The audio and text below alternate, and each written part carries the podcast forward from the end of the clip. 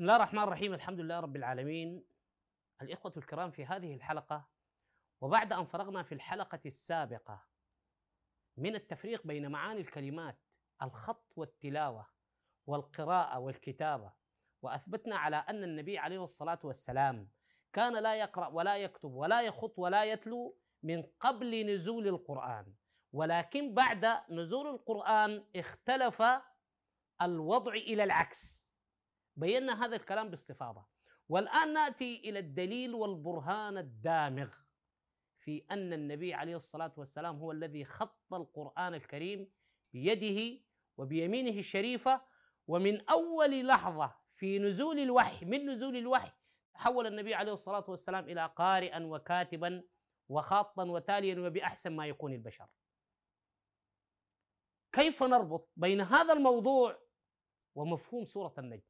وهي من أخطر الصور في القرآن الكريم.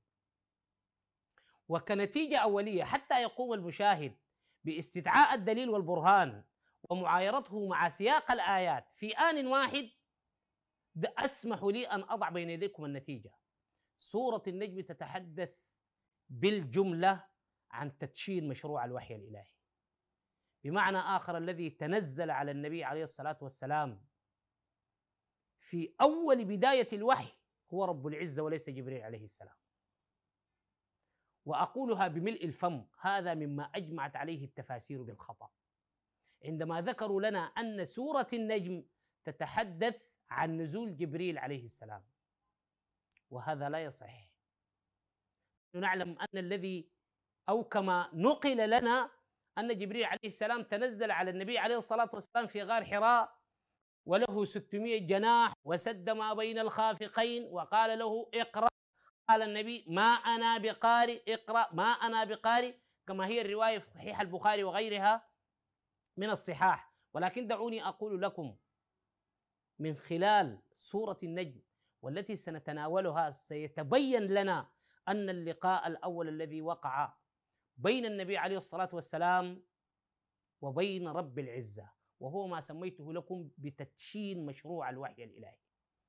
اولا إذا نظرنا إلى هذا السياق وقوله تعالى والنجم إذا هوى ما ضل صاحبكم وما غوى وما ينطق عن الهوى إن هو إلا وحي يوحى علمه شديد القوى. فلنقف عند كلمة القوى. كلمة القوى هنا جاءت معرفة وجمع. هل تستحق أن تكون وصفا لجبريل عليه السلام. جبريل الذي يأتي إلى النبي عليه الصلاة والسلام مرارا وتكرارا. يعني باختصار يا جماعة جبريل ده عليه الصلاة والسلام قاعد يجي للنبي أو يجي للنبي في مرات عديدة. واحيانا يجي في صورة دحية الكلبي واحيانا يأتي في صورة رجل شديد بياض الثياب آه، سواد الشعر. يعني ما تقول لي في مفارقة هنا 600 جناح وهنا في صورة رجل. ابدا. صورة النجم موضوع مختلف. تتحدث عن موضوع خطير جدا. إذا كلمة شديد القوى هي وصف لا ينبغي إلا لله سبحانه وتعالى. لماذا؟ لأن القوة المفردة إذا جاءت معرفة في القرآن نسبت لله. قوله تعالى ومن الناس من يتخذ من دون الله أندادا يحبونهم كحب الله والذين آمنوا أشد حبا لله ولو يرى الذين ظلموا إذ يرون العذاب أن القوة لله جميعا وأن الله شديد العذاب. أن القوة لله جميعا. هنا القوة جاءت معرفة. وصفا لله سبحانه وتعالى. كذلك في قوله تعالى وما خلقت الجن والإنس إلا ليعبدون ما أريد منهم من رزق وما أريد أن يطعمون. إن الله هو الرزاق ذو القوة المتين. ذو القوة المتين. هنا القوة معرفة وجاءت مفرد القوة. وصف لله سبحانه وتعالى. أين المنطق اللساني العقلي الذي يجعل القوى وهي جمع للقوة؟ إذا كانت القوة الواحدة جاءت وصفا لله سبحانه وتعالى. كيف تكون هذه القوة؟ بالجمع القوى كيف تكون وصفا لجبريل؟ هذا سقوط في المنطق. في المنطق اللساني في قراءة هذه الآيات. لا يمكن. إذا نظرنا إلى وصف جبريل عليه السلام في آيات أخرى نجد ماذا قال الله؟ ذي قوة عند ذي العرش مكين. جاءت قوة مفردة ونكرة. ذي قوة عند ذي العرش مكين. هذه قوة جبريل. أما شديد القوى فهو الله سبحانه وتعالى. علمه شديد القوى. ماذا علم؟ ماذا علم النبي؟ في آية أخرى وعلمك ما لم تكن تعلم وكان فضل الله عليك عظيما. وعلمك ما لم تكن تعلم وكان فضل الله عليك عظيما. إذا سورة النجم التي بدأت بأعظم قسم في القرآن الكريم هي تتحدث عن بداية تدشين الوحي. والنجم إذا هوى ما ضل صاحبكم وما غوى وما ينطق عن الهوى إن هو إلا وحي يوحى علمه شديد القوى ذو مرة فاستوى وهو بالأفق الأعلى ثم دنا فتدلى فكان قاب قوسين أو أدنى فأوحى إلى عبده ما أوحى ما كذب الفؤاد ما رأى فلنقف عند كلمة فأوحى إلى عبده. وأطرح سؤال هل النبي عليه الصلاة والسلام عبد لجبريل؟ إذا كان هذا السياق يتحدث عن نزول جبريل فلا بد أن يكون أنا محمد هو عبد لجبريل.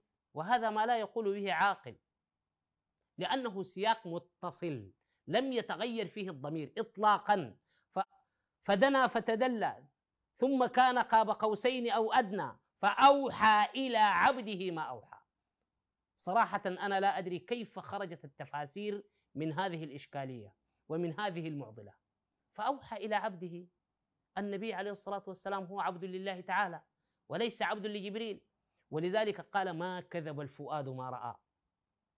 وكلمة رأى هنا في سورة النجم رسمت بشكل مختلف عن كلمة رأى في جميع المواضع التي ذكرت فيها في بقية النص القرآني كلمة رأى في 11 موضع في القرآن الكريم كما بينا في الرسم القرآني رسمت بشكل مختلف لأنها تتحدث عن الرؤية البصرية أو رؤية العين.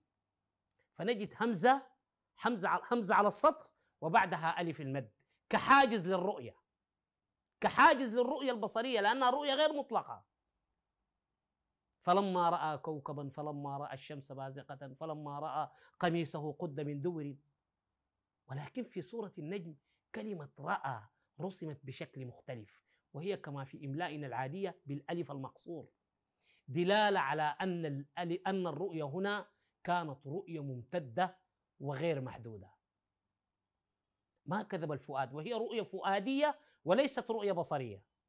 إذا نقول أن النبي عليه الصلاة والسلام رأى ربه ولكن ليست رؤية بصرية وإنما رؤية فؤادية بالإحساس.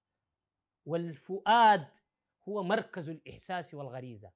عندما نتبين لاحقا ما هو الفرق بين الفؤاد والقلب. ما كذب الفؤاد ما رأى أفتمارونه على ما يرى؟ ولكن قد يسأل سائل يقول لي هذه الآيات تصف حركة ميكانيكية. فكيف تقول أن رب العزة دنا فتدلى كان قاب قوسين وكأنك تصف شيئا ماديا حسيا؟ وهذا ما لا يتناسب مع الله عز وجل. أنا أقول قد يكون هذا تقريب للمفهوم والمعنى ولكن النزول ربما يكون تغيير في وسط الرؤية. ونحن نعلم يا جماعة أن المناظير والتلسكوبات يمكن أن تغير في وسط الرؤية فترى البعيد قريب وفي المقابل ترى القريب بعيد. مع أن المسافة واحدة. أنا أقول كيفية النزول هي تتناسب مع ذاته العلية. كيف لا نعلمه؟ ولكن هذا السياق يتجلى بوضوح أنه يتحدث عن لقاء النبي عليه الصلاة والسلام مع رب العزة حينما قال له اقرأ. وبعدها تحول النبي عليه الصلاة والسلام إلى قارئا وكاتبا. إنما أمره إذا أراد شيئا أن يقول له كن فيكون. انتهى. اقرأ. باسم ربك الذي خلق. الجواب قد قرأ النبي باسم ربه الذي خلق.